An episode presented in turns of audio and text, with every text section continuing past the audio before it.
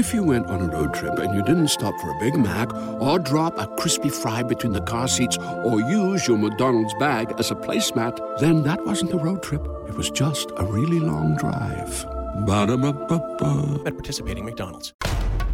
Tonight on Revolt Black News Weekly. We've been here for three days. We died of cold. The much less reported African stuck at the border of a violent invasion and one refugee's tale of racism and resilience. And the WNBA's most dominant center is locked up abroad. Will Brittney Griner's release from Russia's reigns come quickly and at what cost? Then, who is the first black female justice headed to the highest court? And does Ketanji Brown Jackson have a special responsibility to black America? It's not about one person and her job, it's about my people. In the black hair therapy crisis, we get to the root of the issue that's stressing out hairstylists and barbers. When we're in the chair or not in the chair, we're having these conversations about our mental health. Plus, Madea is officially out of retirement. Hallelujah! Our one on one with Tyler Perry. And Riri and Rocky take over Fashion Week as her baby bump steals the spotlight. And Rihanna Maria Grazia, one year, please. All that and more as the Black News Revolution starts right now.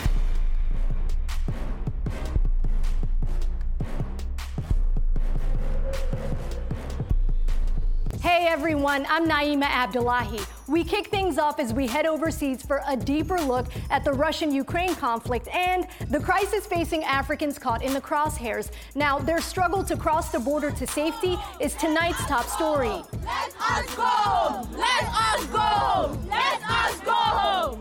They are not allowing any black people to enter inside the gates. Russia's invasion of Ukraine We are students. We are dying. We are dying of cold. is casting a shadow on Africans fleeing the country. We've been here for three days. We died of cold. Viral moments of thousands fleeing for safety has pulled at the heartstrings of the world as tensions intensify, unfolding on social media. The whole discrimination was mostly from the law enforcement um, uh, officials. Alexander Somto is a Nigerian student who fled Ukraine. He told Revolt Black News that he experienced discrimination during his 500 plus mile journey to Berlin. When we protested against it, I started telling them that if they are going to do this, they should know that this is a war crime. I wasn't expecting them to be discriminating against um, those that are not looking like them. The emotional scenes playing out as hundreds seek answers and help. Well, it's been a very chaotic situation for Nigerians living in Ukraine. We're looking at about 7,600 Nigerians and more than 5,600 are students. So for us, we're dealing with very young people that went in search of education, and most of them are medical students. So it's been very traumatic, it's been very chaotic. Nigeria's special advisor to the president on diaspora affairs, Abike Dabiri Erewa, is helping to bridge the gap to find solutions. The president um, immediately gave his full support to have them back home. On the ground, Jeffrey Kawazi is the project manager for Each One Teach One, helping students like Alexander bus to Berlin. In terms of my organization, it's been um, uh, like around 250 people that have come to us, with more coming every day, actually every night also, because we're there 24 hours. Um, working in shifts in order to be able to receive people. So most of the people, I would say, most of the black people coming to Berlin, the vast majority um, are going through our organization.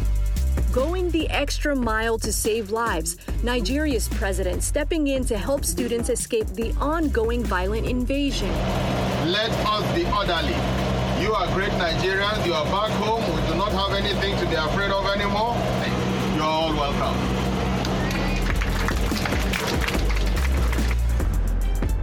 It's hard to remove myself from this story because I know what it's like to be a refugee, an African refugee.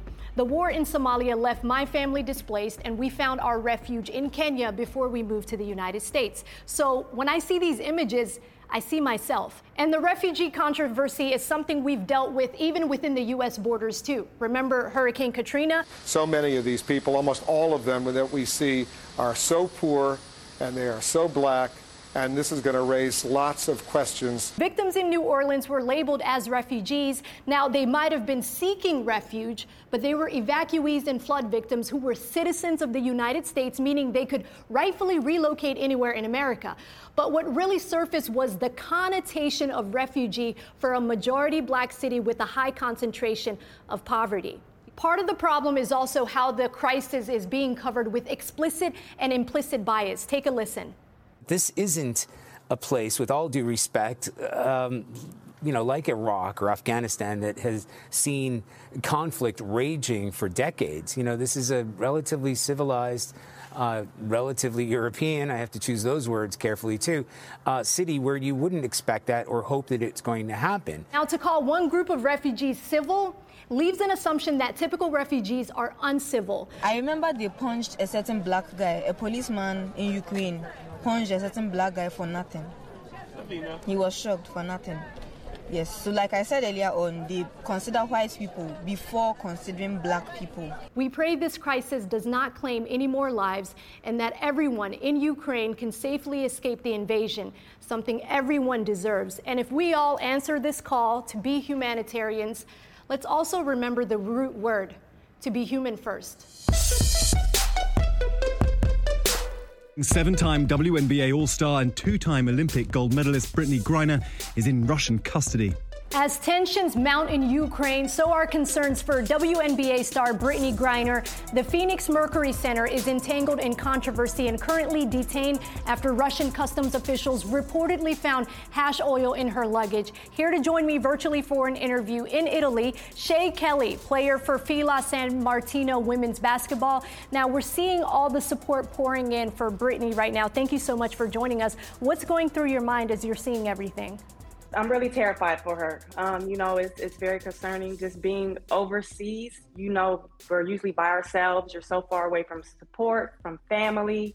Um, so being arrested in a in a, another country has to be, you know, terrifying. So my my thoughts and prayers are with her, and I hope that things get resolved. I know we don't have a lot of information on it, but it's just, you know, it's really scary. Many people were shocked by the time they heard about Brittney's situation that she was already detained for several weeks. What's your reaction to that? That's mind blowing to me when I it kind of hit social media and they said in February. So obviously she had been detained for weeks before anyone even knew. Um, and that's kind of the whole thing with the social media. If we didn't have that, we didn't even know that she was detained or anything was going on with her. Obviously, I'm sure her team and people close to her knew, but no one else knew. And I and I think that's such a huge thing because imagine if this was an NBA player or um, someone overseas playing, I think it would have been blown up a lot more. And I think that it, it should be because we don't really know the details about what's going on um, with her to to the full extent. Can you give us an insight as to who Brittney is? We're seeing her in the headlines right now, but we also want to capture her accomplishments and what she really represents to the basketball league. She's one of the best centers in the league. Um, you know, so she she brings so much to the game. Dunking the basketball, you know, just just her presence on the court and just her, you know, her her heart. My, some of my friends know her personally. She's really a big icon for the WNBA. Um, so just having that impact on the league and then having this happen, I think, you know, it's it kind of hits home because it's someone that you, you played with, someone you've been around. So just knowing what she's going through, um, it's it's really disheartening. Take us through that mindset of it being so scary. You're in a foreign country. It operates differently. It has its own set of rules. Like, tell us what the mindset is when you go from your homeland to another place just to chase your dreams. Um, well, for for women, unfortunately, this is where we make our money playing basketball. So it's it's kind of we're forced to to come over here and do this if we want to get paid um, better than we do in in the states. So just just coming overseas and you have to be tough mentally. Um, like you said, we're so so far from family and we're we're far from our friends. So it's it can be difficult. You feel alone at times. So it's just you know it's it's really just mentally it can be exhausting when you when when you're so far from home. Has it crossed your mind in the last few weeks like maybe it's time for me to go back home? Like just to take a break from everything. Has that well, thought crossed your mind? Um, not not this year so much in Italy. Um, things have been, you know, okay here. But I was in Israel last year, um, and and they were shooting. I had literally left like two days before they started launching rockets um, into Israel. So that's something that you know. Who needs an alarm in the morning when McDonald's has sausage, egg, and cheese McGriddles and a breakfast cutoff? Ba da ba ba ba terrifies me because I had teammates there. They had to go into um to the bunkers and so that's something that you know you do think about your safety when you're in these situations. Shay, thank you so much for adding context to this conversation, for providing awareness to what's going on and what athletes go through overseas. And we're going to continue praying for Brittney for her safe release. Um, and we appreciate your time. Thanks for having me. We'll be right back. Coming up, we explore the sanctity of the salon and why some say it's the new therapy for black men and women.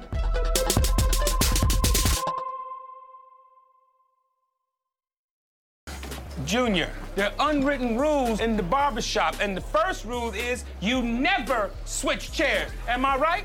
Yeah. Never. The barbershop was built on loyalty. That's how it became the cornerstone of the community. Am I right? True, true. Yeah, you right. A scene out of Blackish and the sacred spot for many black men and women, the magic shop. Over time, barbers and hairstylists have become somewhat like therapists to their clients in the black community. Here to talk about the hairstylist roles in black mental and emotional health, entrepreneur and barber Stefan, aka Step the Barber, hairstylist and beauty influencer C. Scott, also known as Main Doll, licensed therapist Amber D, and our very own Kennedy Rue getting to the root of the discussion. Thank you all for joining us today. A new law in Tennessee is now requiring hairstylists to know the signs of domestic violence by taking a one hour free training. What do you think about this law that's happening and how it ties in with the experience that you notice in salons and barbershops? Stefan?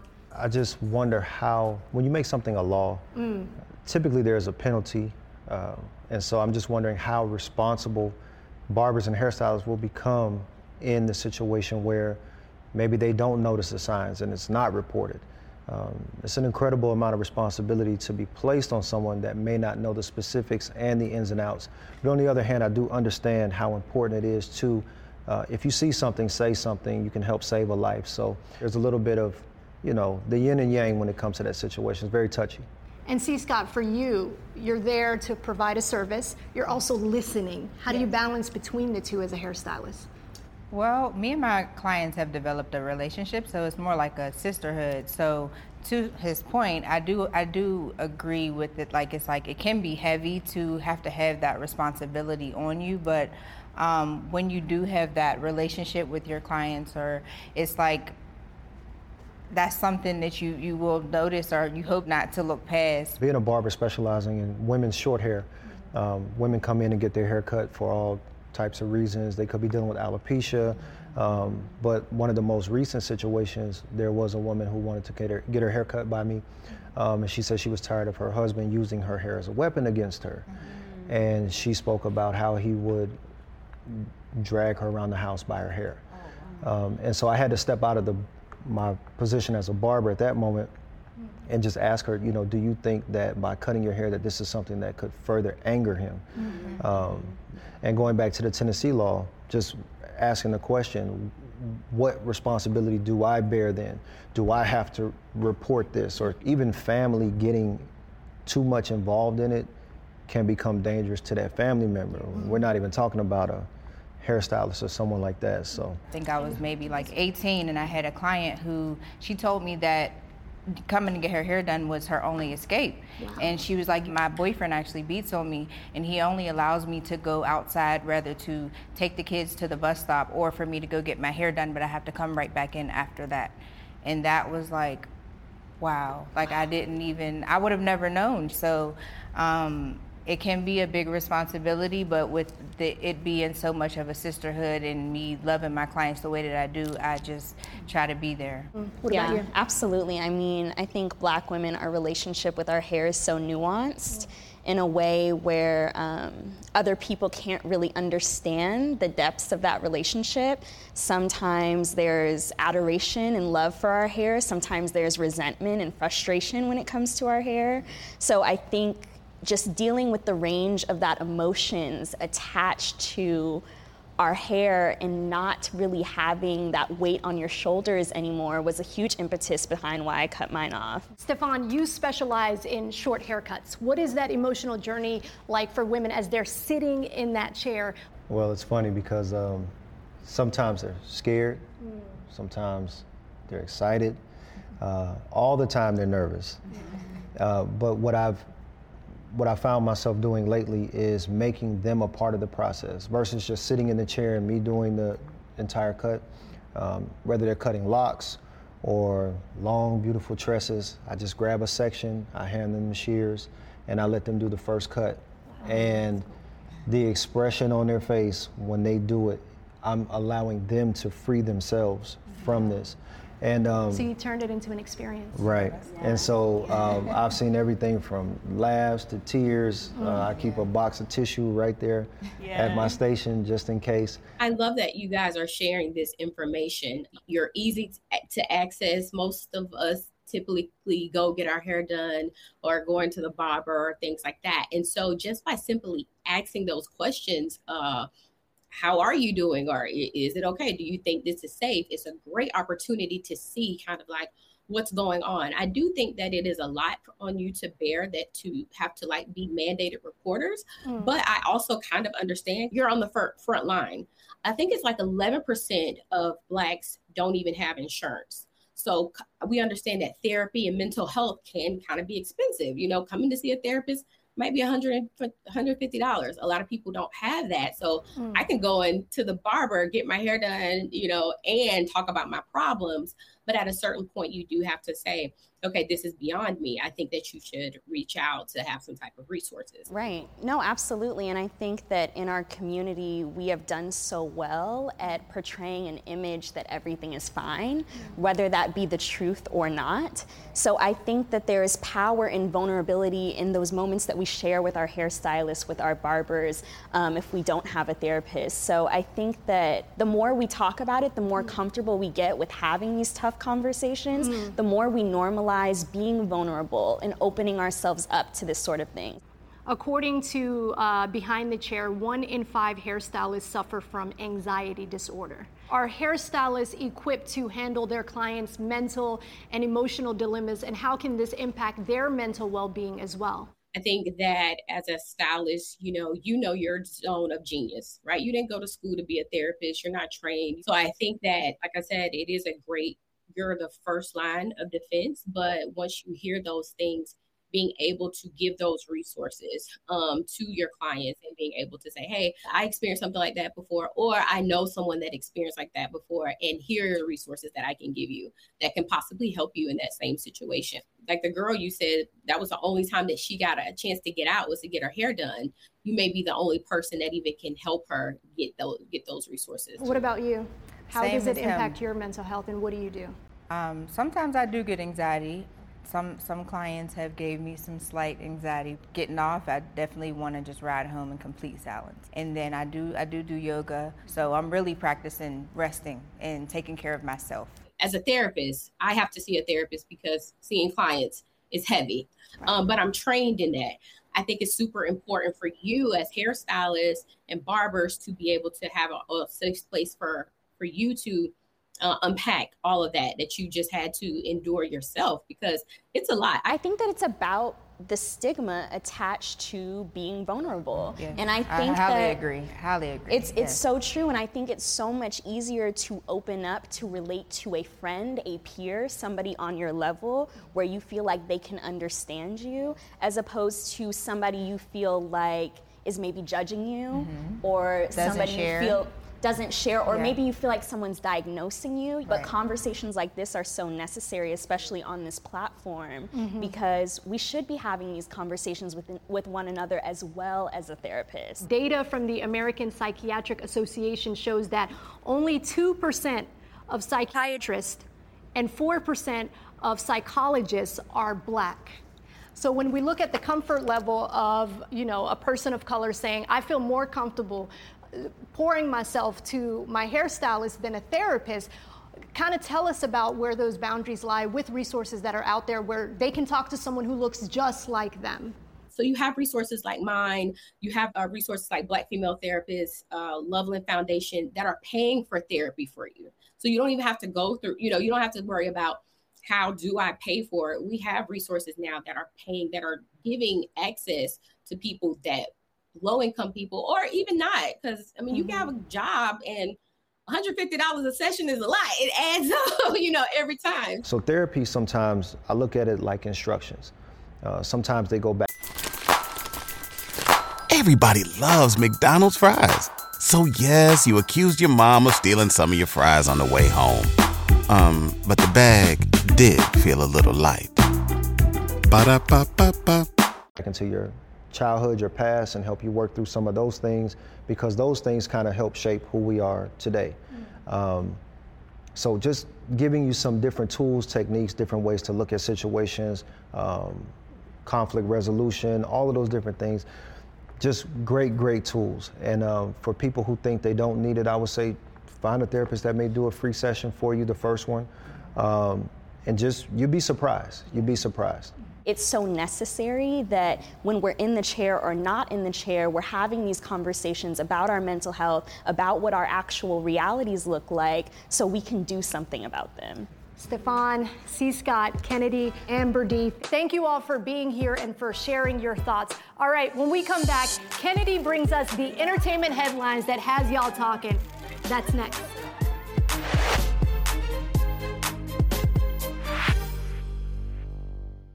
Welcome back to Revolt Black News Weekly as we catch up with the stars who are making headlines from Zoe's perfect rendition of Catwoman to Rihanna's fashion forward road to motherhood. It's time for your weekly entertainment remix. Rihanna the fashion killer is right. And Rihanna, Maria Grazia, one year, please. Thank you. Draped in sheer black, the fabulously Fenty mom to be was a rock star at Paris Fashion Week, proudly showing off her growing baby bump. Rhea and ASAP are expecting their first child together, which is due in a few months. And equally as fashionable and pretty in pink, Zendaya was draped in head to toe fuchsia for her latest stylish outing. In the City of Lights, taking in the Valentino show during Paris Fashion Week. Those are fighting words. From inside the Gucci Mane versus NBA Youngboy beef. Here's how this one breaks down. Youngboy basically posted a diss track coming for Gucci Mane and a number of hip hop artists, including his reported nemesis, Lil Durk. Word is, Durk is rumored to be collaborating with Gucci. I think he mad at me. That did not sit well with Gucci Mane, who came back swinging with this response track, Publicity Stunt. Why you get publicity, is you in the streets or in the Is you my fan or my enemy? My money too grown to be kidding I beat it with. Can't we all just get along? Shaking my head. Hip Hop for Peace Town Hall was the place to be in Los Angeles. Hip hop artists and activists from Snoop to Blac Chyna were on hand for a call to action, bringing together the largest gathering of hip hop artists in recent years, community leaders, and elected officials to address the recent spike in gun violence in hip hop culture and call for peace. The event was held on March 9th to honor and celebrate the accomplishments of Notorious B.I.G. I'm clocking ya, Versace shade watching ya. Once the grin, I'm in game begin. Uh, first I talk about how I dress is this and diamond necklaces. When I think about Biggie or Tupac, I think, damn, we lost some great voices that were going to lead us into a proper direction through the vehicle of hip hop. He had so much more to do, so much more to create as an artist, as an entertainer, uh, uh, as a rapper, as a hip hop icon. How you doing, Jay? Kanye and his so called Kim clone? Social media was going nuts after Ye was snapped grabbing the assets of his new flame, Chaney Jones, who's been kind of disrespectfully tagged as Kim Kardashian's lookalike. What do y'all think? Hit us up on Insta, Facebook, and Snap. theme of the film is eerily on point for the times that we're living in right now. And I mean, you know, I know it's complicated time, but I really, really, really hope that people are able to go see it in the cinemas. Nice ring. Kravitz, the Catwoman? Zoe taking a page out of Halle Berry's playbook, rocking the clinging suit in The Batman, which is still topping the box office. Who are you under there? Zoe, who stars with Robert Pattinson, is also reaping the benefits of Sweet Revenge, opening up about being rejected for the 2015 Batman incarnation, The Dark Knight, because of her skin tone, telling The Observer, being an actor and being told at that time that I wasn't able to read because of the color of my skin and the word urban being thrown around like that, that was what was really hard about that moment. The Zoe train is not stopping anytime soon. She'll take the reins to host SNL. The Lord God Almighty, uh-huh. He can turn water into wine. Yes, he did. did. I got to go to the liquor store to get mine. Won't somebody praise Him? Ah. She's back. Tyler Perry brings Madea out of retirement for a Madea homecoming, which is still trending hot on Netflix. hallelujah! God, uh, ha- hallel- hallelujah! Hallelujah! I wanted to make people laugh, and you know, my next thing to make people laugh will probably be a Joe movie. So we'll see. And we wanted to take a moment to remember comedian Johnny Brown, who provided so many classic moments as the beloved building superintendent Nathan Bookman on the 70s comedy Good Times. His character was such a beloved part of the culture. Janet Jackson, who co starred as abused child Penny Woods, paid tribute on Twitter, writing, Such loving memories of our time together. You were so full of laughter and forever smiling. Always so sweet and so kind to me. I will love you and miss you. Johnny passed away at the age of 84 last week. We'll be right back.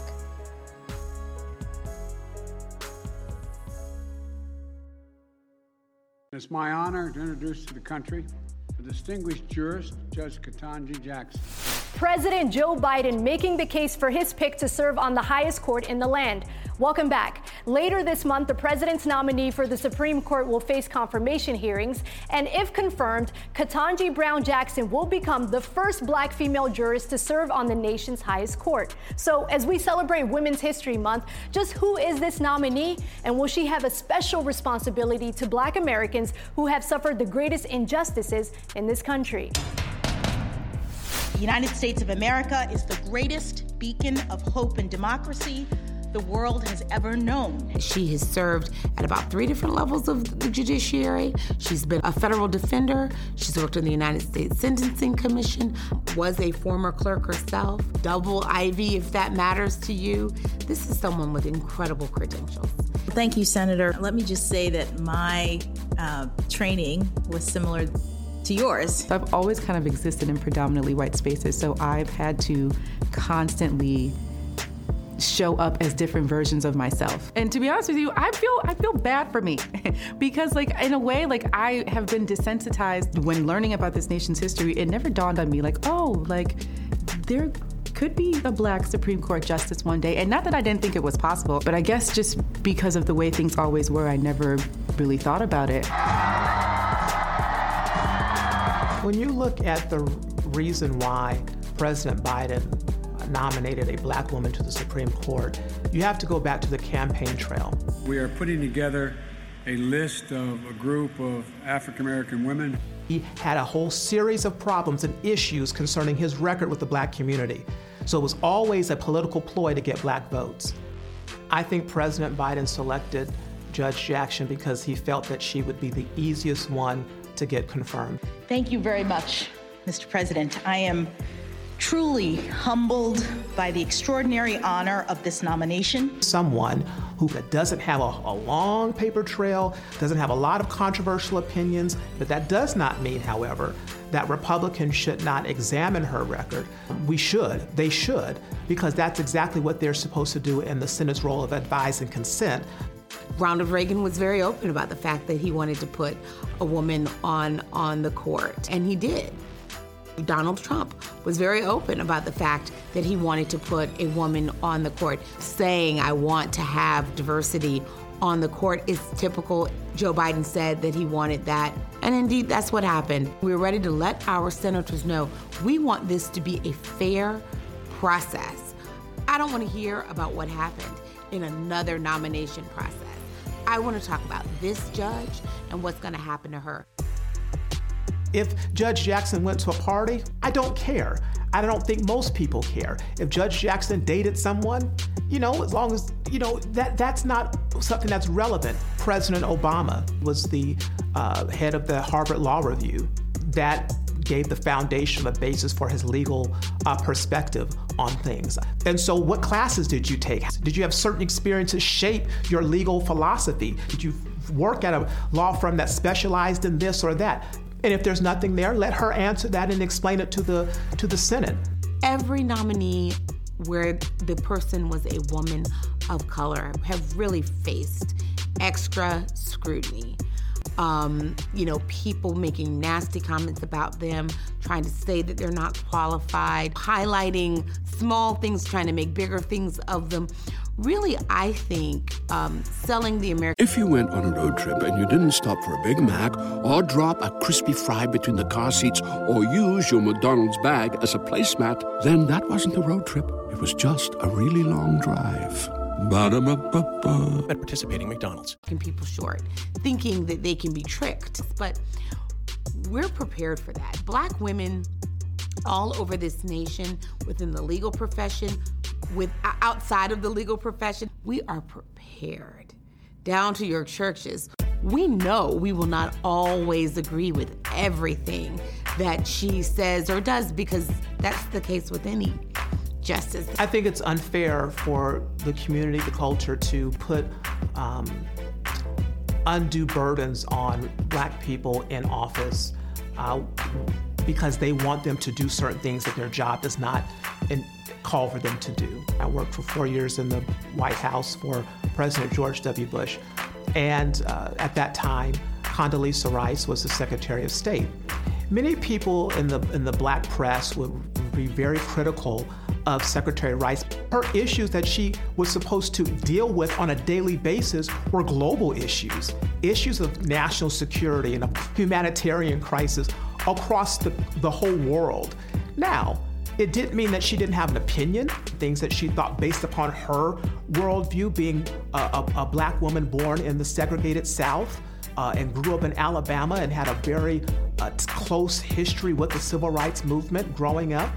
So she would give that private consultation to the President of the United States when he asked. That's why representation is important. That's why I think that there's an, an adage I heard some years back that says if you're uh, not at the table, you're on the menu. Preserve, protect, and defend the Constitution of the United States. As much as it might be intimidating at first to show up in these spaces, I think it's important because it kind of showcases who you are and you want to show up as your true self so that not only are you accepted by your colleagues but in some ways it impacts how you how you move and how you exist um, and not just to people in your office but i mean sometimes like to your community. I know that there's a viewpoint, especially amongst young people, that they keep voting, they keep coming out, and yet they don't see results. And so, yes, I can understand people feeling like it's not getting done, but give it time and go out and vote in the midterms. If you don't like it, you know what you got to do. You have to create greater margins for whatever party you are supporting, but you do have to vote and to discuss the significance of Judge Ketanji Brown Jackson's nomination and the unique responsibility of black political officials within the culture, we have attorney and law school coach Jasmine Robinson, political contributor and host of Straight Shot No Chaser podcast Tezlyn Figaro, and Newsweek contributor and business consultant Denise Long. Ladies, thank you so much for joining us. First off, let's discuss the significance of the nomination itself. If confirmed, Judge Jackson Jackson would be the first black woman and the first former public defender to serve on the highest court in the land. What could that mean for the perspective of the court? I myself personally uh, am ecstatic about having a public defender, even more so uh, than just a black woman and being proud about being a black woman. I'm very much interested in the actual core of her of her record. All of these things uh, will be discussed in great detail uh, at, during her confirmation uh, hearing. Being in the spotlight means that her past decisions are coming to light. A racial discrimination case against the firm Lockheed Martin, um, which denied victims a $22 million payout and has been criticized for upholding the status quo at the expense of people of color. And I think it's really important for folks to know that this was a class action settlement, which means that the business, Lockheed Martin, had gone through the process and they decided that it was best to settle. What they needed Judge Jackson to do was to certify the class as well as the settlement. What she instead chose to do is to unilaterally litigate uh, the settlement and apply her own preferences and druthers to it. The reality is, it may have been unfair to her, but the people who brought the claim deemed it fair enough to bring it to the court to have it addressed. So it's a, it was an injustice in many ways for her to make that decision, and it baffles me to this day. What about you, Jasmine? You know, there is the conversation about the Lockheed case. You know, if you really dive into it, she had to make a decision as a judge, and it was again, it was a procedural decision. And it's like before we even understand the case, it's just, oh, she ain't for black people. Again, we're talking about one case out of all her records. I see it all the time on my social media. Anytime I hype, hype up a black woman specifically, it's automatically, well, everybody that's your skin folk ain't your kinfolk. Why is that the automatic notion? Again, we're talking about one case out of all her records. So, counselor, that's where you give them the information. You you educate them on it. You say you don't like her. I'm going to tell you why it's important to have a first first time public defender. We need to be in the in the the the the, the discipline of asking these questions. And Denise, you wanted to also jump in as well. Yeah. So. Eh, in regard to the Lockheed Martin case, many folks, myself included, read front to back her judgment in her own words of what she did. I went and consulted several lawyers who handle class action lawsuits. And what they said is that she did a thing that she did not have to do. So, my concern there was the extent to which this person takes an academic, this is how I think it should be approached to legal matters which affect people's quality of life and well being. And many attorneys uh, and judges would say the same thing. When it comes to the unique responsibility of black politicians, do they bear the responsibility of walking the walk in all those needs? Is that realistic? Yeah, so being an elected official is pressure driven and anyone who seeks that role needs to understand that and be equipped to manage it whatever your role. So while one might say that you're not the uh, president of black people or the vp for black people the reality is you are. You're for black people and and so one has to find a way a language right to hook the needs of black americans into the needs of larger america and speak truth to power. And if you're making sense you're making sense. And the people who want to hear sense making in America and get away from the polarization of our population, which I think is the vast majority of people, regardless of race. They will see the truth in what you speak. So it's a choice in many ways, a potentially costly choice. But what has selling out gotten us so far? And in situations where those needs are not met, does it create an apathy in politics and voting, Tezlyn? Absolutely, it does. There's something called voter depression, uh, where people have apathy, where they feel they have given up. So when you look at this year and you look at the policies that were clear and asked uh, of this administration, delivering directly to Black people, let me follow up exactly on what Denise said. Uh, Joe Biden said, quote unquote, Black people, I owe you. Uh, he did not talk about Black and Brown. He did not talk about everyone else. He clearly said, Black people, I owe you. When it comes to this historic nomination, what pressure comes with that when it comes to meeting or falling short of those expectations? I want to go to you first. The pressure that's put on the black woman, it, it kind of annoys me, hmm. if I'm being honest with you. I just wish the pressure, I'm not saying we shouldn't have pressure, everyone should be held to a standard. A lot of the issues we're debating right now, from civil rights to abortion rights, why are we still here? I feel as if if we put the same pressure on a lot of other mediocre folks, we would have been a lot farther. Denise, do you want to respond to that as well? Yeah, absolutely. So there are ways that we imagine Black women bring a unique lens to whatever problem they are solving, whatever solution they are developing, right? That is the point of diversity. It's not just the presence of Blackness. You know, I think one of the things that we need to do as Black people is to move in all political spaces, meaning that I move toward the policies that make the most moral, ethical, social, political sense to me. So uh, we need to be in all spaces and we need to. Uh, rid ourselves of the idea that we need to be married to the Democrats because they've delivered very little in return for that relationship. What do you say to the criticism that leaders have to put uh, the white majority at ease to get things done? Tezlyn? This is not any new criticism, not even about criticism, it's just flat out facts. Uh, we saw President Biden uh, be very clear in the State of the Union saying, fund them, fund them, fund them.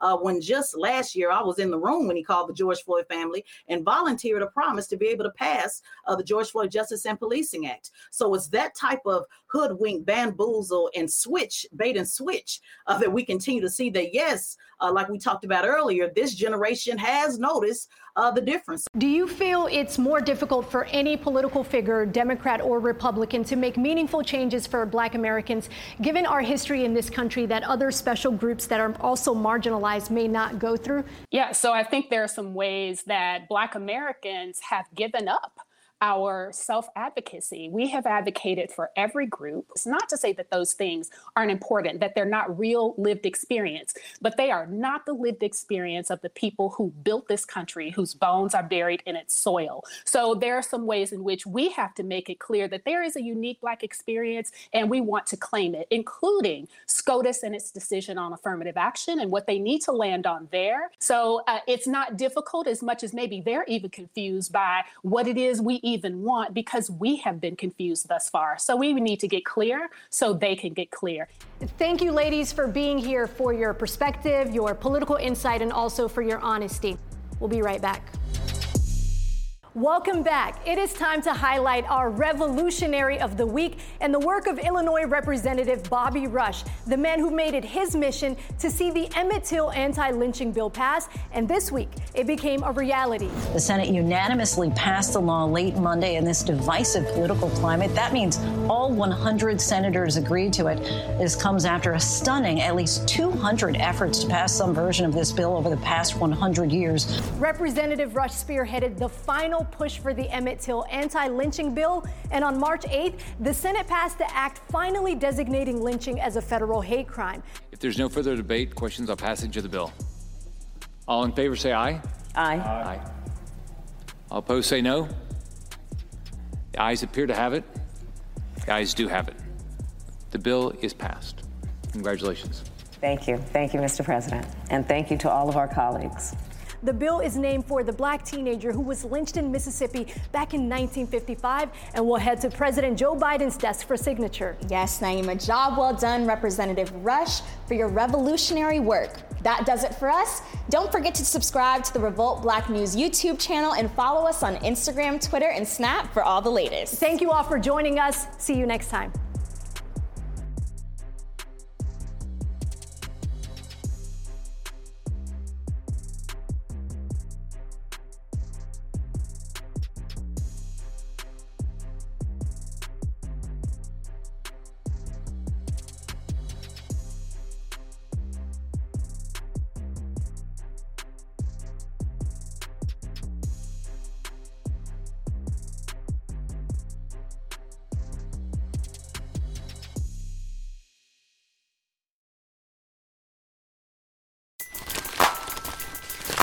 Everybody loves McDonald's fries. So yes, you accused your mom of stealing some of your fries on the way home.